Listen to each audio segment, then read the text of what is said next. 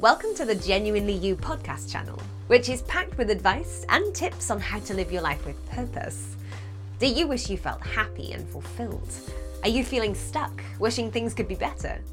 Are you ready to take some action and create the life you want? To start living an empowered life, you need to recognize and make full use of the power and freedom that comes from being genuinely you. Your host is Gina Gardner, a number one best selling author whose whole life has been about supporting people to achieve personal empowerment, helping people just like you recognize that they can.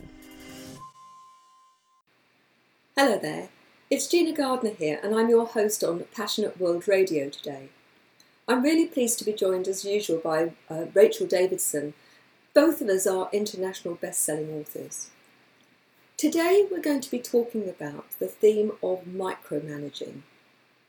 It's one of those things that so often happens within a family or within an organisation where the person who is in charge, or thinks they're in charge, um, starts to interfere in every little action. Yeah. Wants to know every detail. Yeah.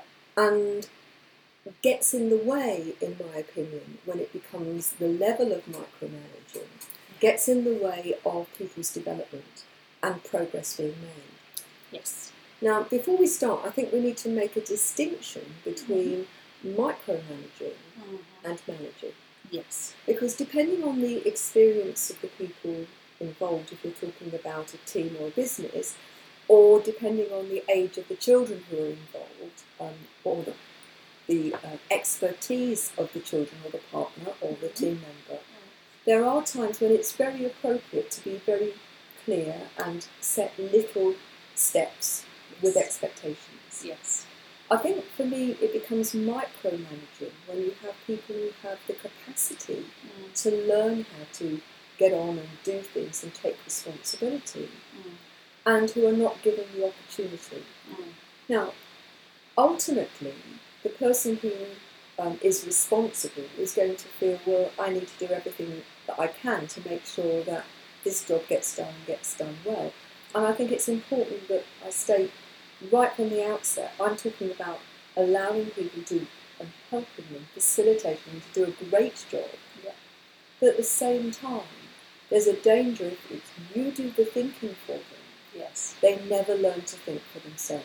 Yes. And even people who have the capacity and the enthusiasm to do it, if they are micromanaged, then what happens is they think, no point, and they give up. There's um, there's a, a, an idea about uh, learned helplessness within Absolutely. teams, where, whereby it's often because the manager is a micromanager Yeah. that um, that individuals learn to be helpless, learn to not bother, learn to there's no point aspect to it because I'll only get Yeah. countermanded or there'll be some detail that I haven't quite seen, but they will learn from oh, there's no point. Let's just go ask them. And often what goes alongside with that, not exclusively, is that if I fail, I'm going to get it in the neck, I'm going to trouble. Yeah, And so, well, I'll stay safe yeah, because in that way, um, if I don't put my head above the parapet, yeah. then I can't get shot down. Yeah, and there's also the slight aspect of a team member who's being micromanaged. Of well, this person obviously loves the details, so maybe you know I'll never get told off for asking them Yeah. details. So Yeah. there's, there's, but whenever I have come across the phrase micromanage, um, either because I am feeling compelled to do it or because I am being subjected to it, it's always um, in my head a pejorative phrase. It's always negative. If I am uh, going through a detailed induction Yeah. that's necessary because, as you But said, my that's skill not levels are- micromanaging, is it? yeah, exactly. So, so I guess the topic for today is micromanagement. When you feel that it's like annoying in some way, it, it's Yeah. that aspect of management that we're talking about today, isn't it? And that there's always a tension between the person who's being managed view of their ability and Yeah. so on, Yeah. and the person who's managing. And it does require you taking some calculated risks as a manager yes. or as a leader Yeah. when you have to delegate to somebody else the responsibility. And for me, I think one of the reasons why my own organisation is so successful Mm. and why the companies that I work with who have developed the skill of managing and delegating effectively Mhm. find that it actually makes a huge positive difference Yeah. to the quality of the outcome, but also to the quality of life for everybody involved. Yes. Is that everybody is expected to take responsibility Yes. for their own performance in a way that never happens when people make.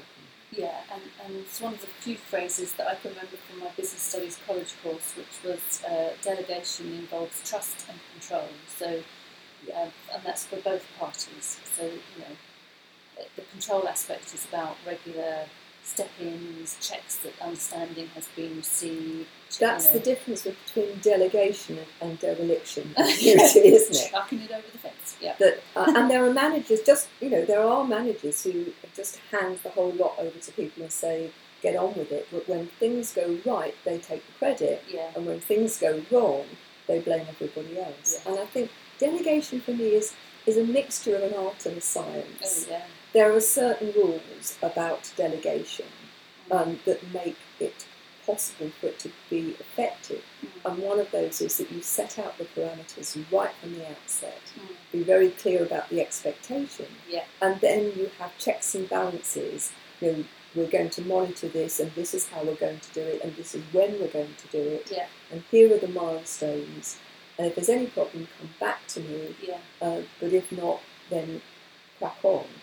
And for me, it's the difference uh, between, you know, if you listen to Stephen Covey, The Eighth Habit, he's Mhm. the probably the most famous um, professional um, coach that there's ever been. Yeah. Um, who wrote the Seven um, Habits of Highly Effective People, which is still a bestseller Yeah. several decades after it was written.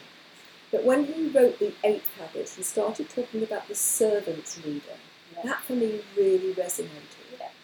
You need a range of skills and styles as a leader. There are times when you need to be autocratic, don't you? Mhm. There's an emergency, get out of here now, or Yeah. do this now.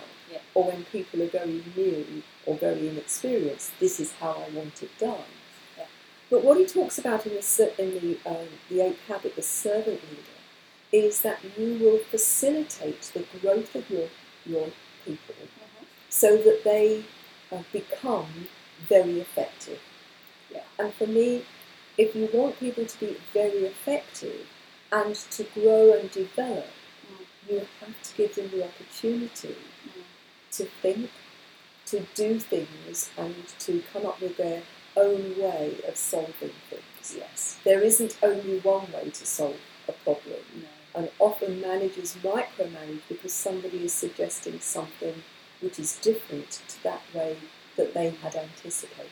Mm. Now, delegation is, is probably a subject that we could use a whole program on because it's, as I say, it's, it's a bit of a science in the sense that there are, are very clear, I think, rules to effective delegation. But it's a bit of an art in terms of when are people ready Mm. and how much uh, support are they going to need and, and you know how is this going to work in the grand scheme of the project or the, the product whatever you're trying to do Yeah. but i'd like to explore why is it people micromanage and this is Mm. true of personal relationships Mm. as well as um, professional relationships Mm. you know the, the parent who wants to know every detail of a teenager's day and what they're Yeah. doing and who they're talking to and Yeah. um, where they are. Yeah. That's appropriate when they are young, Yeah. but as they get older, there are many parents who still want to do that. Yeah. And as a result, their children rail against it and Mm. there's tensions. And they think their children have gone off the rails, where actually part of that is that they're just smothered. And so they're fighting against it, whereas if they've been given some space to develop, Yes. they're probably still going to be teenagers and be a Yes. pain, Yeah. but nothing like to the same extent. I've got a good example of somebody recently who was subjected to uh, micromanagement of a slightly insane level. Um, and and so you know just to describe what it could look Yeah. like. So so lots of um, lots of massive projects that Yes. this particular person is responsible for. Um, and he has a boss, and his boss um, is actually based in America, so that's a complication because you can't sit next to person. Time scales and distance, It yeah. does make a difference. But um, so lots of video conferencing, lots of teleconferencing, lots of technology involved in, in having a communication. But it boiled down to the fact that um, in, in getting to grips with this project and trying to find out what the scope was and trying to construct the control around Yeah. the project, the governance and so on and so forth, um, my friend is um, extremely capable. Um, and he's pushing against certain sort of sore points in the organisation Yeah. in, in doing this investigation because he's uncovering the fact that certain people haven't really thought too long and hard about Okay. the, the Yeah. business case and you know this sort of thing. But his manager is not not helping him, you know, find a route through the organisation to, to find the business case, to get the objectives. To his manager is saying, "Well, have you done the project charter?" And my friend will say, "Yes, I've done. It's a document. "Uh, Yes, I've done the project charter." Well, his manager say, "Well, where is it?" And my friend will say, "Well, it's in," and name the system where they file all this stuff in. But if the manager doesn't see it on his desktop at the point at which they're having the conversation, his manager doesn't believe it's there and micromanages him around we've constructed this and starts to so when we're talking about micromanagement, this particular example that I was hearing from my friend was so insanely micro that the pair of us were like, what what is wrong with this person? What what can be going on in his life that he's missing and you know, he's a senior person in this organisation. He's missing the big picture stuff that he really could help with. And he's actually down at the level where he's telling you to do Control Alt Delete on a Word document. It's interesting because I mean, I, I, as you know, do a lot of business coaching, Mm. and so often one of the things that comes out of that, that is looking at roles and responsibilities, Mm. and where does one role and responsibility begin and end. And ultimately, if you're the leader or the manager of a, of a team within the whole organisation, Mm. you are responsible for everything that your team or your organisation do or don't do. Mhm. But the difficulty, if you're so mired in the detail, you haven't got the time or the energy or the or the vision No.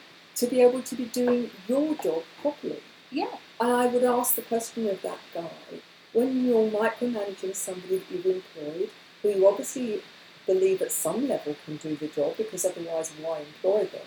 Yeah. And we're talking about high level staff. Mm. What is it in that person Mm. that requires them to deal with stuff? Yeah. And I think that the very basis of that is fear and control. Yeah. And if you think about, you know, the model of motivation, and if people are interested, you can find that on the website, genuinely-you.com. One of the biggest problems, well, the, the, bottom line, it's the old Maslow's Mm. theory Yeah, of hierarchy of need, is survival. Yeah. And when people are fearful, often at the heart of that, more often than anything, Mm. is the fear of, I don't think that I'm safe, I don't think I'm going to survive. But there's the insanity of that particular example. Oh, it's completely Because- insane. by by not doing the job that actually he could provide value in. He's putting himself at greater risk. put, yeah, by being down in the detail and fiddling with stuff that is so so beyond his remit, and actually, you know, the lowest of the administrators in the company Yep. gets micromanaged by Yeah. him. Just the insanity of, of the distraction almost that he's creating. Ah, but that's the interesting the word. safety he feels in that. It's Yeah. all an illusion. It and, is. and you're talking, well, there's two things here. There's the illusion that one is safe, Mm, and then there is the distraction from the fact that I am feeling fearful. yes. And I believe that many organisations, particularly since the recession, Mm, have gone into a place where people are fearful for their jobs. yeah. They're fearful that their organisations are not going to support them in a job for life, which at one time was pretty certain if you did a reasonable job, you could be guaranteed a job. That would go- days. Those days have long gone, and I think everybody in the world of work is now at some level concerned about is this job secure? Mm. Now, the higher you go up in an organisation, the further you have to fall. Because your job is not only about the wage that you earn, but it's about the status that you have. Mhm. It's about your identity for many people. yeah, yeah. And I think that what we what happens when people are fearful is that they contract their world to the place where they feel that they can control it. Yes. And in a way, the paradox is that the bigger the, the challenge that people are facing, the smaller the detail that they get involved in, because Yes. that's something that I can tick that off. I've had control of that. Yes. I can do that. Yes. Let me give you another example. I work with an organisation that um, was run um, by a- an amazing lady. Um, and when she was there, and, and this was her lifelong um, passion, everybody did exactly what they were told. Partly because she was so well thought of, a legend um, in her own industry. Partly because she knew what she was talking about. Yeah. But the outcome of that, when I started working with them, and this lady had now got too old to continue running the business, Mm-hmm. um, was that nobody had been brought up to think for themselves. Mm. And so it's been quite an interesting transition for not only the managers, mm. particularly for the managers, but for every permanent member of staff mm. that is ex- expected mm. to have um, responsibility for what they do, but without consistently being told, do that in this way, do it now. And it's fascinating watching how people, some people have taken to it like a duck to water, Yeah. Other people are really resistant Yeah. to the situation. And it, I was talking to one of the, um, uh, there's some, they've got a student in at the moment who's very frustrated because Right. the answer that they're getting is because so and so said we do it that. So they know the how Yeah. really, really well. Yeah. But when their why is asked, it's because, well, this is what we always do. Yeah. That's not a that's not a why answer, though, is it? But if you've been brought up Mhm. that your why is because I've been Don't told question, to, don't question, do. um, then what happens is people's learning becomes very limited or fragmented. yeah. And the danger with that is that, well, it's comfortable in many ways because you don't have to think, Mhm. but people don't grow. Yeah. And in their lack of growth, they then hold other people back. yes. Because if other people want to go outside the box, Yes. they become a threat. yes. They become a threat because if they go outside the box, how will I manage this? Yes. Because I don't know the how, Yeah. or rather, I do know the how, but I'm not clear about the why. No, and the minute that you're out in the real world and Yeah. get stress tested, and you know it doesn't quite happen the way it normally does, Yeah. then you're stuck because because you can't fill in. You can't. You don't understand the context of why that No. how made sense because the bigger bigger objective was this. So when stuff for me suddenly changes, you're, you're totally stuck. You can't. You haven't got the capability, the knowledge. To, hmm. you may have skills, but you haven't got the knowledge No. to be able to say, "Oh, well, I understand that actually I do that because of this. So if that's changed, I can just modify my behaviour Yeah. and I'll still meet the objective." You, you're just stuck. You're just stuck going, "Well, I don't know. I need to ask Fred." For me, this is a real metaphor for life Yeah. and for the fact that we, I believe, are on a spiritual journey. Mm. And that for many people, if I can't see it and I can't understand it in this moment, it doesn't exist. And Yeah. yet, over time, you know, if you look from man's um, creation to now, Yeah. it's been in the adapting to changing views, beliefs, and situations Yes. that our growth as human beings, our capacity to learn, our capacity to think outside the box, be creative, Yes. has developed. Yes. If you always do the same thing, you'll always get the same result, won't you? Yes. And I think micromanaging keeps everybody playing small. Mm. But I think there's another problem Mm-hmm. that in keeping people small, that's all right for people who are happy to stay small. Sure. And there are plenty of people who don't want to be challenged, who want to do what they do and then go home and live their lives, Yeah. if we're talking about work. Mm-hmm. But there are lots of people for whom their very life's blood has to be around being given the opportunity to grow and develop. Yes. That they are thinking people, and when they are micromanaged, every time they're micromanaged, a little bit of them dies. That's very much the friend I was talking about, how soul destroying he finds And the whole isn't situation. it that interesting, the words that we use? Yes. Soul destroying. Yeah. And I think that's really true. He, he comes home and he says, My soul has been damaged today Yeah. um, by, by whatever this chap Yeah. has done. And when you look at the sort of just look at the, the narrative Yeah. of what's happened, you know, nobody died, nobody No. got attacked, not, not even very nasty words were No. really sort of shared between them. But just, just the mere act of being oppressed, which is what my Yes. friend feels. You feel- You're being kept small, Yes. and we're not designed to be kept small. and We're feels designed. insulted. It's Yes. like, why do I need to explain? Do, does he not think that, and all of these stories, does Yeah. he not think I'm capable of this? Yeah. Why does he not think I'm capable of this? Yeah. What have I done to give him that? And all these stories Yes. start backing up, backing Yeah. up. And ultimately, I I mean, I've been saying to my friend, well, it sounds like this person needs quite a lot of pity, actually. Going back to the point that he's, he's coming from a real point of Yes. fear, isn't he? And so many businesses are based on a culture of fear. And I think the fear of failure is um, a huge. And I think for many people, they see failure as the most terrible thing. Yes. And for me, it's not that you go out deliberately to fail, Mm. but having a culture where you know development has to be absolutely paramount. Now there are some exceptions to that. You don't let a pilot. We used this example before. You don't let a pilot pilot a plane until you're pretty certain Sure. that they know how to do it. Yeah. But interestingly, a lot of their training is what do you do if something goes wrong? Mhm.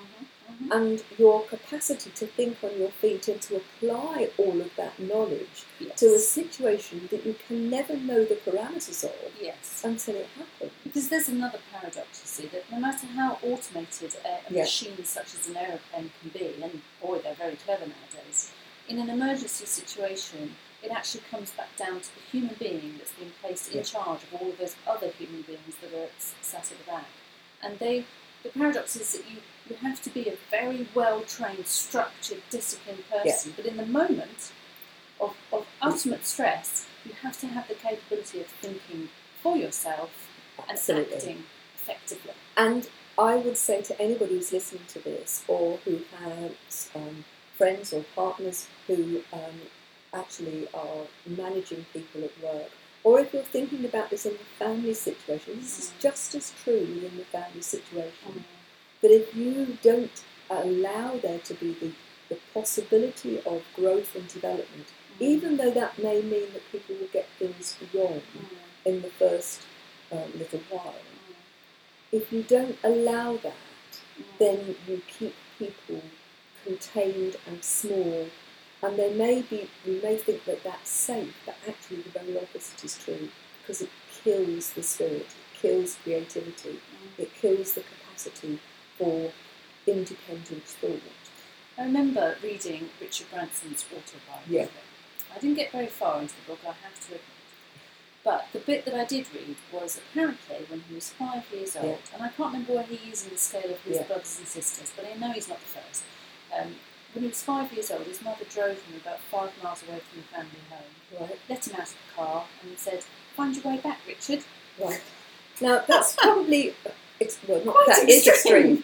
However, if I think back to school, we had children who had never brought themselves to school Yep. until the age of eleven, and then they were expected to go across town on their own by bus. Yep. And interestingly, the statistics for um, road accidents involving children, you will see there's a huge spike at the age when they change schools and they're suddenly expected to be independent. And they haven't developed the skills. No. And so, one of the things I would suggest to parents is, you know, leave them at the corner where you can still see them, but they can go into the gate so that initially they have the opportunity to Mm. feel independent. Then leave them across the road, watch them crossing across the crossing, Yeah. um, and then meet them a couple of streets away Yes. and give them the opportunity. I mean, when I was young, and I accept that I'm getting on now, we could go out with a jam sandwich and a bottle of pop and be out all day. Yep. Children aren't given that opportunity now, No. and we almost are, are, I think, limiting their capacity to learn to problem solve because they are always, for all the right reasons, but they are always constrained by being with an adult. Mm. And we were having a conversation about daughter Yes. who's out today canoeing. Um, Yes. and you know, how do you make sure that they're safe? You give them all of the instructions, you give them all of the of the training, but there is a point where you have to let them go. because I, as much as my, um, you know, my desire to mother and Yeah. keep her safe, and my parenting and my control freak nature that I have anyway, Yes. uh, beyond being able to say to her, "Have you thought about this? Make sure you do these these Yeah. aspects. Don't forget this behaviour is Yeah. very important it'll keep you safe in these ways." Which she all interprets as in, "Oh, stop nagging, mum. Yes, okay, Yeah. I'm getting. But but I need to say to her Yeah. because that's part of the delegation. Yeah. I'm handing over your responsibility responsibility, of yeah. yourself to yourself Yeah. for the day, and allowing you to go kayaking with just a friend. Um, beyond that, I'm totally out of Yeah. control now. Yeah. And I was totally reliant upon just a, text to say, "Are you- "Are you okay?" And that's all I could. She didn't actually respond to me either in the moment. No. But that's all I could do to, to Yeah. micromanage her beyond that Yeah. point. And it's a real lesson in uh, trusting Yes. that she did actually listen to some Yeah. of the control aspects that I tried to imbue her with. So we're getting to the end of today, and what I would say to you is if you are being micromanaged, then one of the things that you can do is to start to treat your boss differently. And it's perfectly possible to manage up just in the way it is to manage down. One of the ways to do that, I think, is by asking for questions. And maybe we could make that yeah. um, you know, uh, the theme for a, another show. Uh, if you're in a family situation, I would say age appropriately, give your chance for your children to actually grow and fly.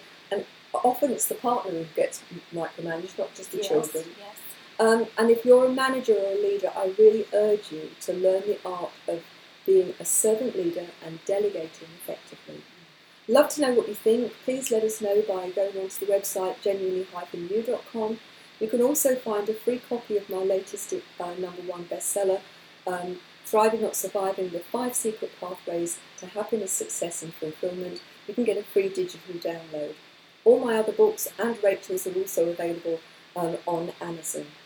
Thanks so much for joining us and look forward to speaking to you the next time round.